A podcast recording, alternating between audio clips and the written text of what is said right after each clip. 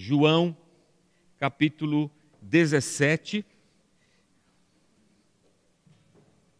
O texto vai aparecer na sua tela, mas você pode ler na sua Bíblia, João capítulo 17, dos versículos 15 até o 19. Tá bem? De 15 a 19. Muito bem.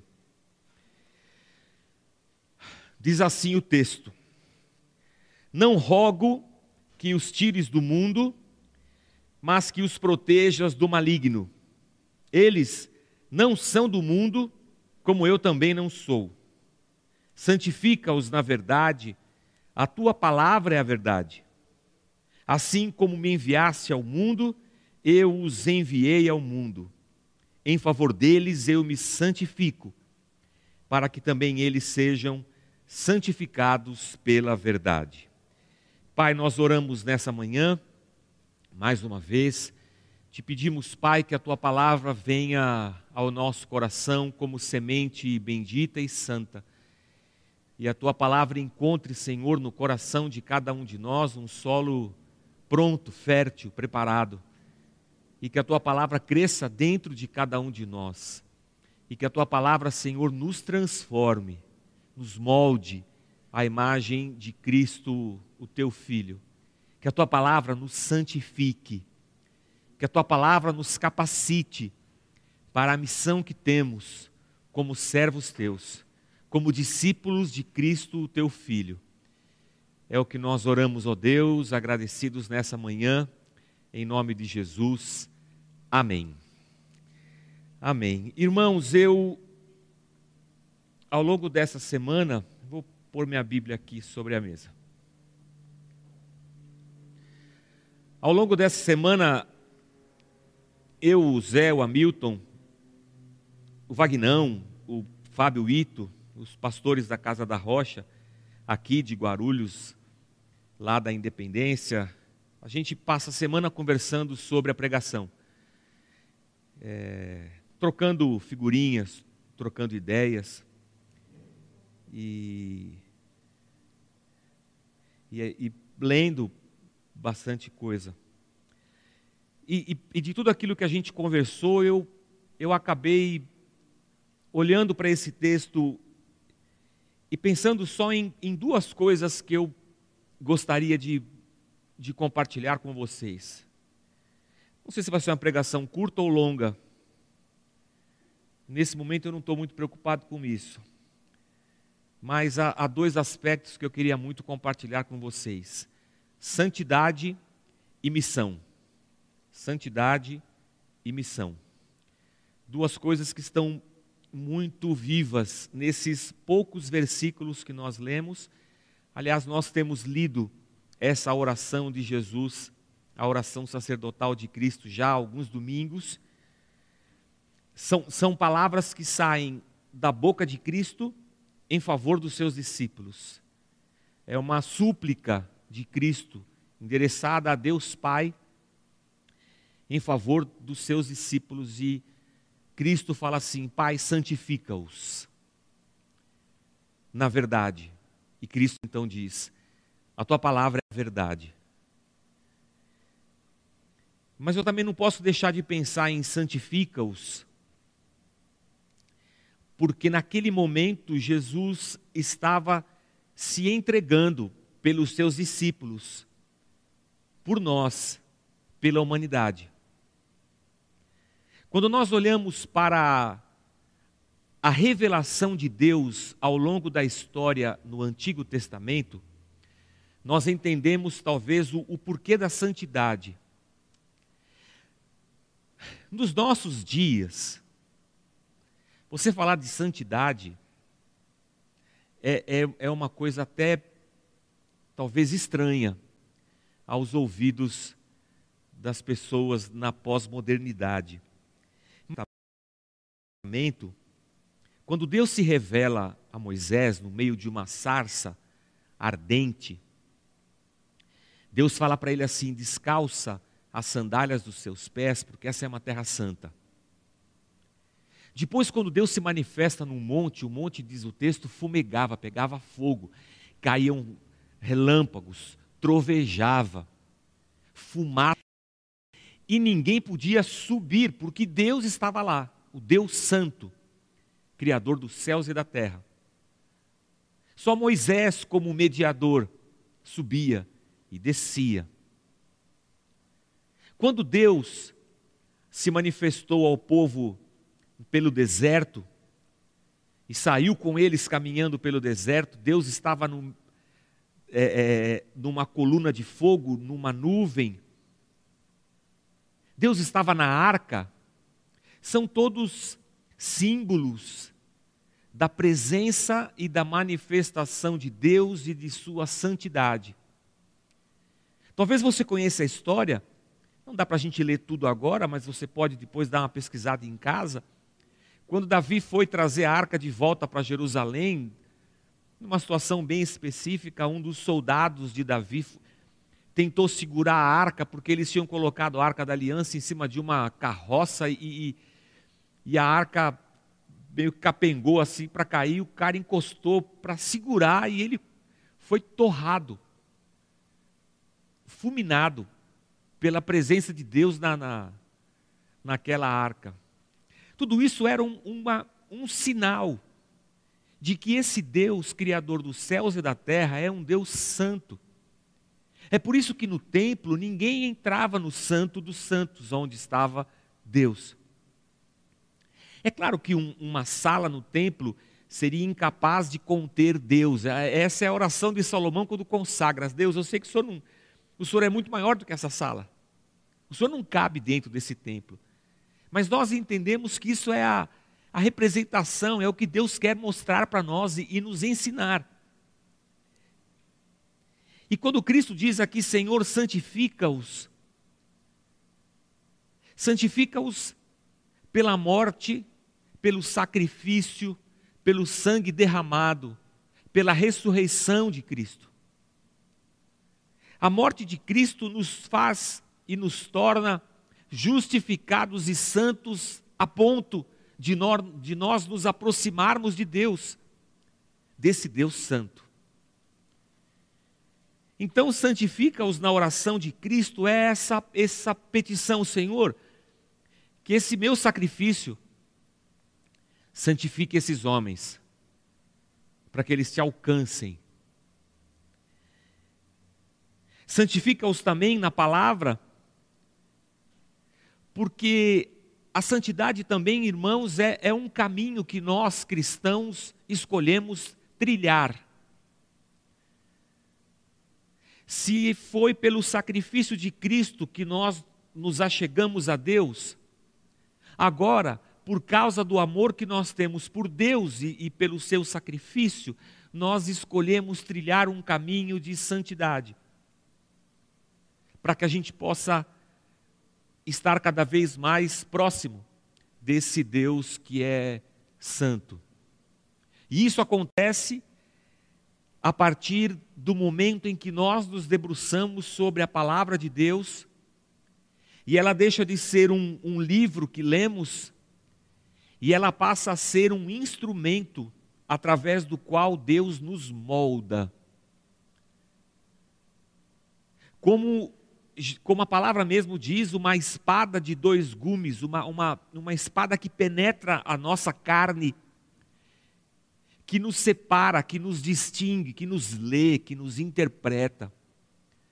E essa palavra que nos interpreta, que nos lê, nos confronta, traz à tona o nosso pecado e nós então o confessamos e vamos dando passos que nos levam por um caminho de santificação. Santificação não é uma religiosidade aparente, santificação não se mede no aspecto cultural da minha roupa ou qualquer coisa assim, mas santificação é um caminho através do qual a palavra de Deus se sobrepõe a todas as outras coisas na vida do cristão. Acima da nossa vontade, acima de tudo. É a palavra de Deus quem nos, é, nos diz o caminho, nos mostra o caminho, nos conduz na nossa jornada. Hebreus capítulo 12, versículo 14 diz que sem santidade ninguém pode ver a Deus. Sem santidade ninguém pode ver a Deus. Acredito que existam dois caminhos aqui. Um caminho que é escatológico, que aponta para o futuro, para a eternidade. Sem santidade nós não poderemos estar com Deus. Mas também tem um sentido de ver a Deus como uma vida de comunhão. Sem santidade, eu, eu não consigo ver Deus ou ter comunhão com Deus na minha jornada de vida. E nesses dias nós trocamos a santidade da comunhão com Deus, porque acreditamos que Deus está nas experiências que nós temos e os cultos se transformaram em grandes experiências sensoriais, onde eu sinto ter experimentado Deus.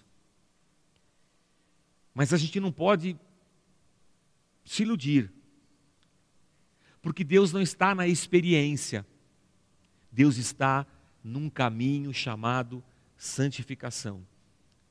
É na santificação que nós conhecemos a comunhão com Deus. É só num caminho de santidade que nós vemos a Deus. E escolhemos esse caminho porque amamos ao Senhor. Eu não posso dizer para você que é um caminho fácil, porque ele não é. Eu vou dizer para você que ele é um caminho difícil, que nos fere a carne, que nos machuca porque temos que abrir mão de vontades, de pecados, pecados esses que gostamos de cometer, que nos trazem prazer à carne. Mas porque amamos a Deus e optamos por um caminho de santidade, porque estamos diante de Jesus Cristo todos os dias, nós nos submetemos à palavra para que ela nos santifique. E apesar disso ser um caminho difícil, esse é o caminho que temos, porque Jesus disse: se você quiser me seguir, pegue a sua cruz e trilhe esse caminho comigo. Ser cristão é o caminho que eu escolhi seguir. Quando eu digo escolhi seguir, é, é bem. é bem. Deixa para lá. Mas a partir da salvação em Cristo, é o único caminho que eu entendo existir para mim, eu, eu preciso trilhar o caminho da santidade.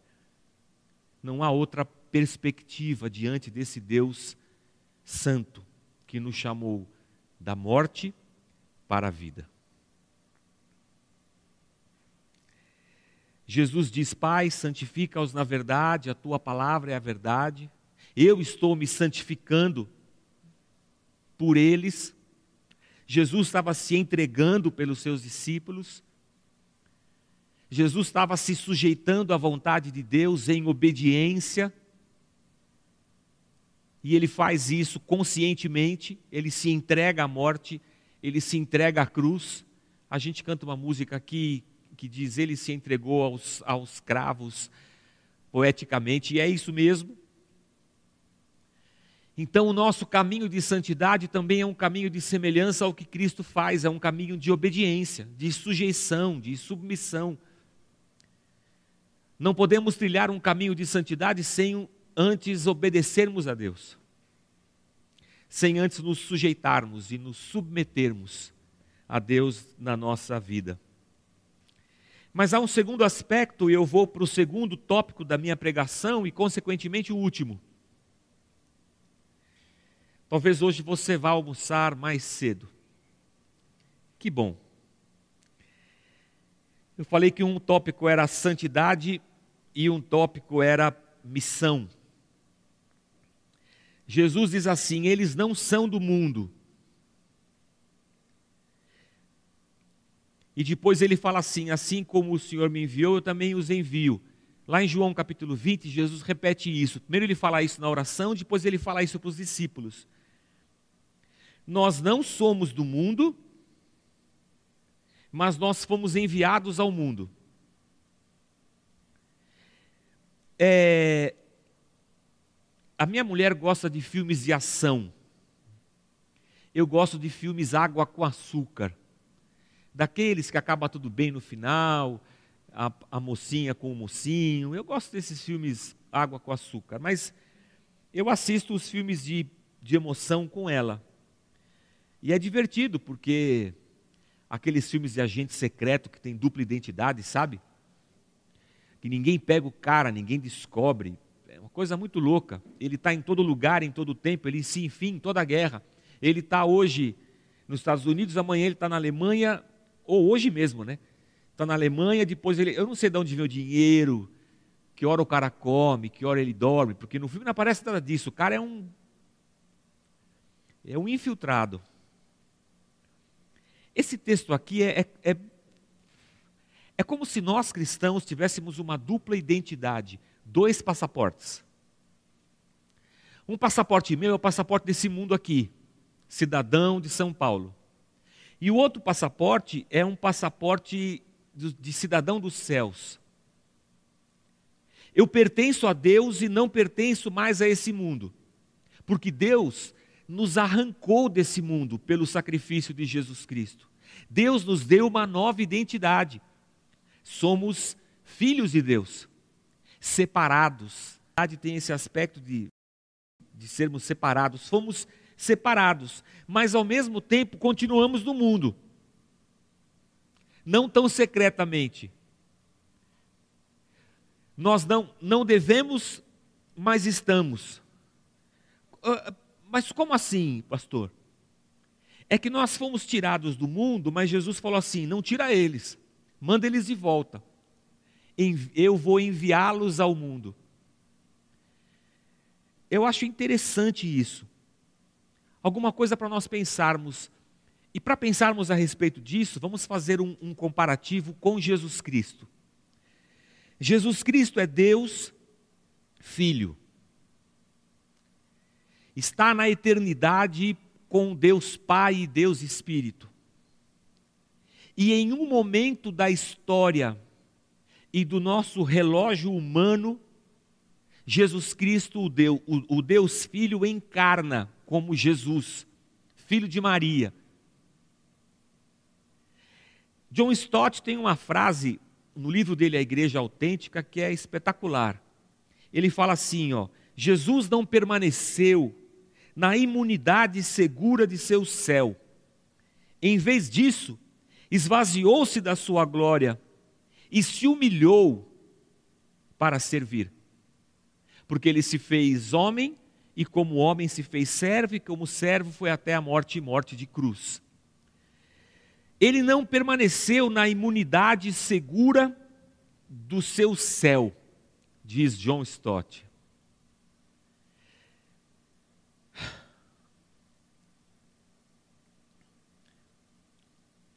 Uma vez eu fui para a África, para Angola, e a Angola ainda vivia um conflito de uma guerrilha, de uma guerrilha já que durava. Eu fui para Angola em 2000 e qualquer coisa, 2000 e sei lá, dois, três, quatro, não lembro. Realmente não lembro. Angola vivia em guerra civil desde 73 a guerra já durava anos, estava difícil, negócio complicado lá. Então era um país assolado pela guerra. Havia marcas de, de, de tiro em, em, em tudo quanto era construção na cidade. Havia muita miséria, muita pobreza. Graças a Deus hoje a coisa está bem melhor. Graças a Deus. Mas por causa da guerra havia escassez e tudo, havia uma situação difícil. Uma coisa que você chega assim no país, olha e fala: Meu Deus, eu quero voltar para casa, eu quero voltar para o meu ambiente seguro, eu quero voltar para o meu, meu ambiente limpo, ascético, imune às, a, aos percalços da vida. Aí eu, do meu ambiente imune aqui, perfeito, eu olho para aquele e falo: ah, vou ajudar, vou ajudar uma agência missionária, vou dar uma oferta, qualquer coisa assim. Isso é uma coisa. Olha o celular, pode ser o anjo. Pode ser o anjo ligando. É como se Jesus, lá na eternidade, olhasse para a terra e visse o caos da terra, do pecado humano, da maldade, de irmão que mata irmão, de um mundo caído. E quando Jesus vem e olha isso, talvez fosse, eu vou fazer uma, uma comparação herética aqui, tá? Vocês, mas vocês vão entender. Talvez o mesmo sentimento que eu tive lá na África, de você chegar e falar assim, eu vou voltar. É que Cristo sabia e ele veio para isso. E ele encarna. Encarna como homem. E não sai, ele fica lá. Você já deve ter ido em algum lugar muito muito ruim assim, que você falou assim: Meu Deus do céu, não vejo a hora de voltar para casa. Você deve ter tido essa experiência já em alguma situação da, da sua vida. Quando eu era pequeno, que a gente ia visitar meu avô, meu avô morava em Minas.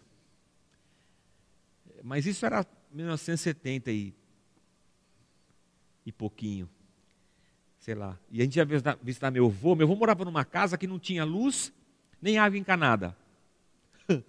A água era um poço e, e luz era vela.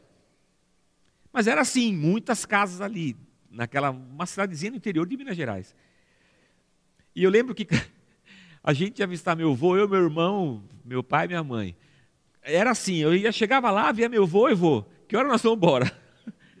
Cara, não tinha televisão, não tinha, não tinha nada, nada, imagina, não tem nada. Não tinha uma geladeira, não tinha nada, eu quero ir embora daqui, vô. Ai, que desnaturado, não amava o vô. Não, gostava do meu vô, mas eu tinha horror por aquela casa, aquela condição. Não sei como é que ele morava lá. Acho que ele estava acostumado, né? A vida, dele, a vida inteira dele foi assim. Mas quando eu olhava aquilo, eu quero sair daqui. Eu acho que já teve lugar que você foi e você falou, quero sair daqui. Até em festa, às vezes, a gente quer sair. Aquelas festas num ambiente fechado, onde você fica numa mesa bem onde frita as coxinhas. E você falou assim, nossa, eu quero sair daqui. Aí fica cheirando o cabelo e fala: Meu Deus do céu, para que gastar dinheiro com escova para ficar todo encebado aqui e estar tá fritando as coxinhas? Quero sair daqui. Estou tentando só exemplificar para você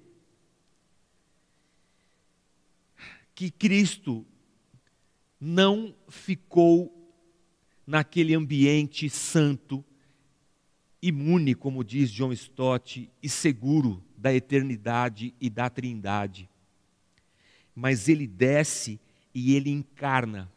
Ele encarna na nossa vida, no nosso mundo. E isso é esse movimento de Cristo, eu acho das, das coisas mais extraordinárias que nós cristãos temos. Do Deus que encarna a nossa humanidade, a nossa natureza, vive a nossa vida, morre a nossa morte. Não há maior identificação entre duas pessoas do que essa, do que Cristo fez por nós, se tornando homem como a gente, mas ao mesmo tempo, num mistério, sem deixar de ser divino. Homem encarnado, sofrendo como homem, sem deixar de ser Deus. A igreja, ao longo dos anos e dos séculos, pensou a seguinte, a, a, a seguinte explicação para isso: ele é 100% homem e ele é também 100% Deus. E como é que é isso? Isso é um mistério. E aqui eu coloco para você, eis o nosso chamado, irmãos, meu e seu. Olhando para Cristo, desvendamos e desnudamos o nosso chamado. Vivemos nesse mundo aqui, mas não somos dele, como Cristo. Só que aqui, irmãos, há uma situação que nos tira da teoria e nos joga para a prática, e esse é o, o grande salto e talvez o mais difícil na nossa jornada cristã. A teoria é uma coisa linda, os livros, as ideias. Maravilha. Mas você pegar essas ideias e transformá-las em prática de vida, irmão, isso é difícil. Não é uma coisa simples. Vou dar um exemplo dos mais bestas, mais bestas, mais bestas possíveis. Possi é um exemplo, né? Possível. Estava aqui outro dia conversando com o Zal, professor de educação física. E ele falou assim para mim: Não, é só fazer exercício. Para emagrecer. Só fazer exercício. Ô irmãos, essa é a ideia mais maravilhosa do mundo. Ah, é só fazer exercício. Mas não é só fazer exercício. Tu tem que acordar cedo. Tipo 5 da manhã, sei lá. Correr 10 quilômetros. Transformar essa ideia em prática e rotina de vida. Ô irmão, isso aí é complicado demais. Se nisso já é difícil, imagine em outras coisas. E por que, que eu fiz esse paralelo com você? Porque, irmãos, quando Cristo fala assim, que nós não somos do mundo, mas nós fomos enviados ao mundo, é porque a gente está vivendo nesse mundo, mas a gente não pode permitir que esse mundo nos contamine, por isso a santidade. As nossas crenças, nossa ética, nossos valores, nossa fé, nossa santidade devem ser preservadas enquanto estamos aqui. Mas nós estamos aqui porque fomos enviados por Cristo. E esse envio se traduz em encarnação. Essa é uma palavra legal. Eu não estou virando espírita, pode ficar tranquilo. Encarnação. Porque uma coisa, irmãos, foi eu ter feito uma viagem para a África e, e tomado consciência daquele, daquela situação e voltado para casa. Uma coisa foi você ter ido na festa e sentido aquele cheiro de coxinha e voltado para casa. Ai, ai, graças a Deus. Outra coisa é você ir para a África e ficar lá. E encarnar naquela condição, naquela situação, como Cristo fez por nós. Veio e encarnou.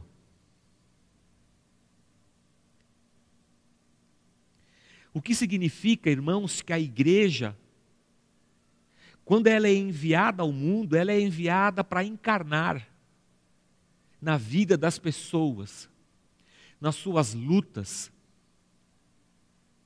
para compartilhar com elas a graça, o amor e o evangelho de Cristo. Encarnar com elas é entendê-las qual é o tamanho da sua desilusão com Deus, com a religião, qual é a profundidade do seu pecado. É sofrer com ela, é sentir as dores, é padecer junto, e ali encarnado naquela situação, compartilhar Deus e Cristo. Estamos no meio do pecado, da miséria, da opressão. Não permitimos que ela nos contamine e continuamos repartindo vida. Temos dupla cidadania. É como Cristo que se humaniza. O cristianismo é um caminho que exige de nós que nós nos humanizemos. Como assim, pastor? Nós, nós já somos nós já somos seres humanos. É que a humanidade nos foi roubada, irmãos. A gente virou gente cascuda. A gente já não, não sente mais a, a, a mesma a mesma empatia, a mesma misericórdia, sabe? A gente já não sente mais a dor do outro. Quando chega Natal, quando chega assim, final de ano, que vem o espírito natalino, a gente fica mais sentimental, qualquer coisa assim, mas a gente vive a nossa vida assim, muito muito protegidos do, do nosso, do nosso redor.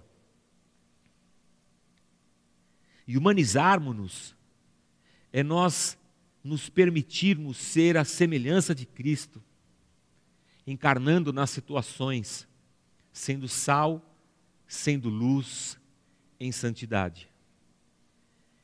Eu digo isso, irmãos, porque enquanto isso é uma teoria, é lindo.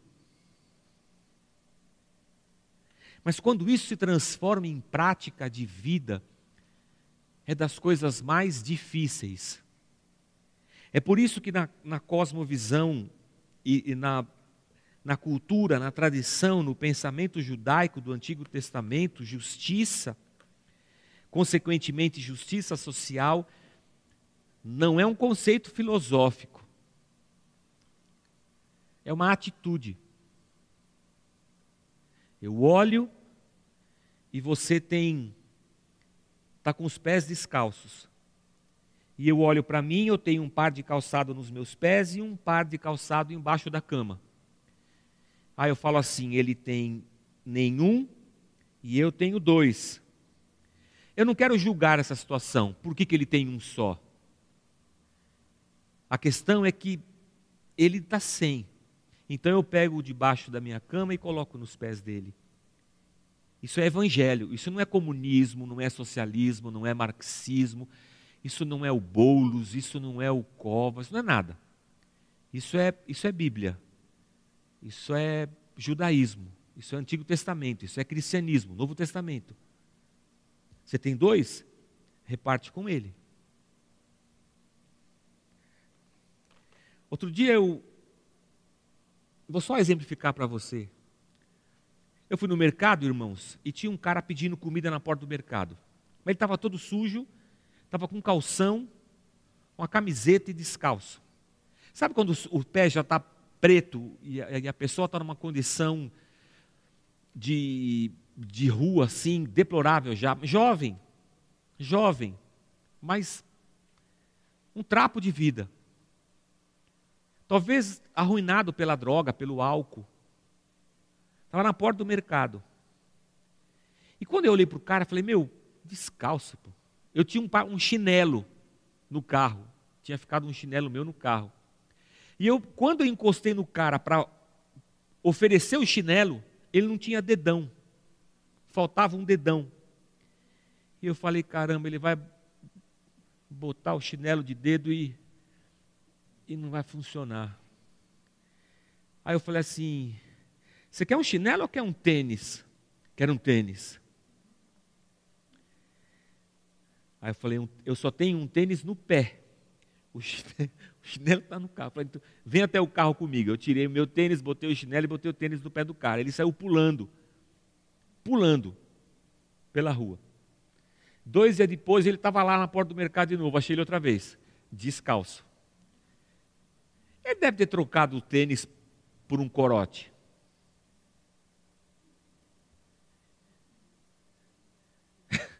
corote é uma garrafinha de pinga que só os entendidos vão. Vende no mercado, corote, garrafinha gordinha. Os caras é barato. Às vezes o cara em situação de rua, para aquecer e para espantar a fome, tem que beber pinga. O cara estava sem o sapato. Aí eu falei, dei meu tênis para ele, já tem que dar outra coisa. E um conhecido meu falou assim: não adianta ajudar essas pessoas. Não adianta ajudar essas pessoas. Aí eu fiquei pensando nisso. Essa, quando eu vim para cá, eu fiquei pensando, essa frase ficou na minha cabeça. Porque o nosso conceito de justiça é engraçado. Eu vou ajudar se a pessoa merece. Eu vou ajudar se ele merece eu vou semear em terra fértil. Irmãos, eu com o tênis que eu dei para ele, não ia resolver a vida dele. Eu não estou falando de resolver a vida da pessoa. Quem resolve a vida da pessoa é Deus, é o Espírito Santo, é Jesus Cristo. Mas eu posso dar um prato e comida. Não, não ajuda porque não adianta. Não adianta o quê? O que, que não adianta? Não adianta dar um prato de comida para ele, mas ele está com fome. A, a, a gente tem umas ideias engraçadas às vezes.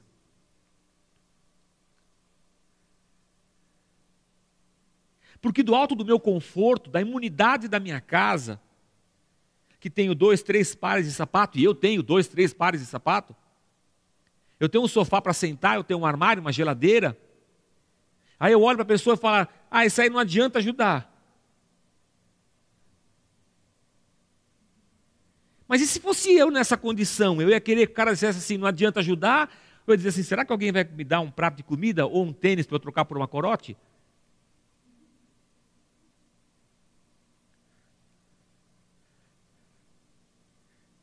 Porque, irmãos, aqui, na imunidade do nosso lar, as teorias são lindas.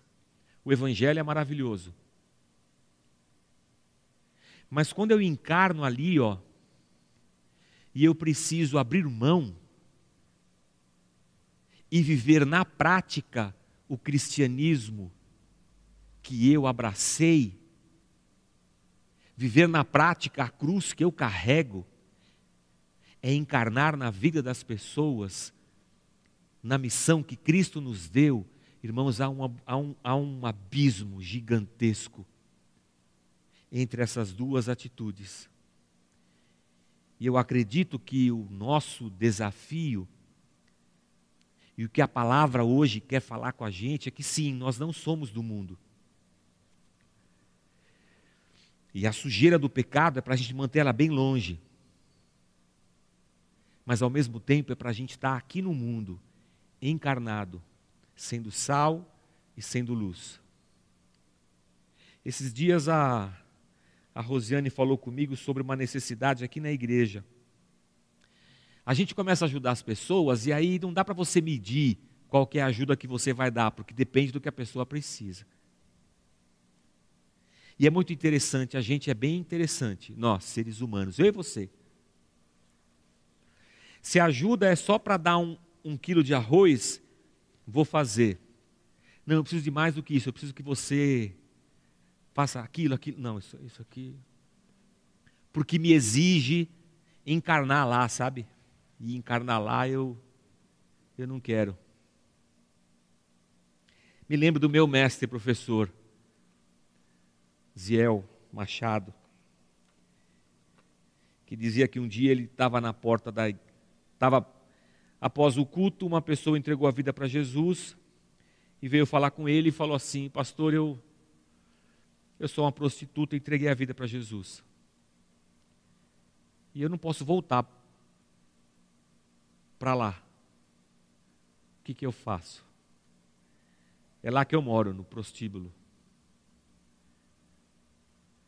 Aí o pastor chama dois, três casais da igreja e fala assim: precisamos acomodar essa pessoa por alguns meses nas nossas casas até que ela se recupere dessa vida e ah, pode deixar, pastor. Uma semana minha, uma semana sua, uma semana dela, resolvemos. Ah, pastor, na minha casa vai tirar nossa liberdade, nosso conforto. Você percebe como sair da teoria e ir para a prática é uma dificuldade gigantesca? Como fazer missão significa você encarnar, se humanizar e você se sujeitar à, à vontade de Deus?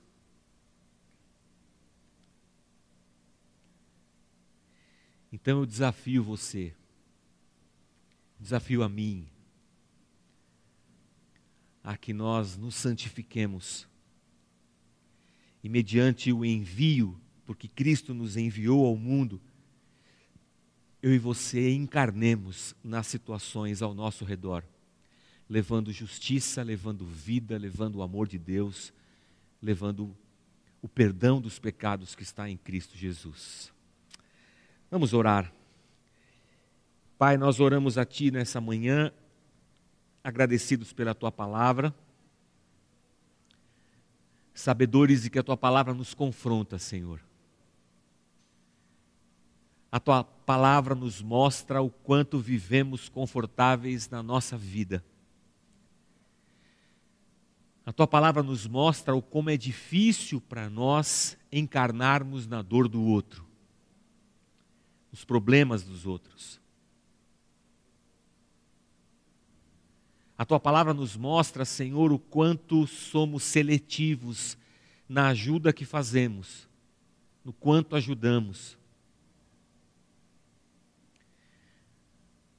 A tua palavra nos mostra o quanto para nós é difícil nos sujeitarmos à tua vontade e te obedecermos, Senhor. Como é difícil, Senhor.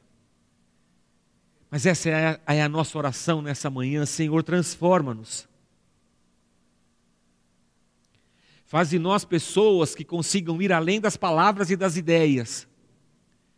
Pessoas capazes de encarnar na dor alheia. Não para fazer fofoca ou qualquer coisa assim, mas para ajudar, para ser luz e ser sal. Ajuda-nos a trilharmos um caminho de santidade, Senhor. Vivemos no mundo, mas que sejamos capazes de preservar a nossa integridade, nossa moral, nossa ética, nosso viver santo, Senhor, diante de Ti. Que o nosso coração realmente tenha prazer em Ti, Senhor, na comunhão contigo. Deus, transforma-nos à luz da Tua palavra. Cumpre em nós, Senhor, o Teu querer. É a nossa oração nessa manhã e nós a fazemos em nome de Jesus, o teu filho. Amém, Senhor. Amém. Amém.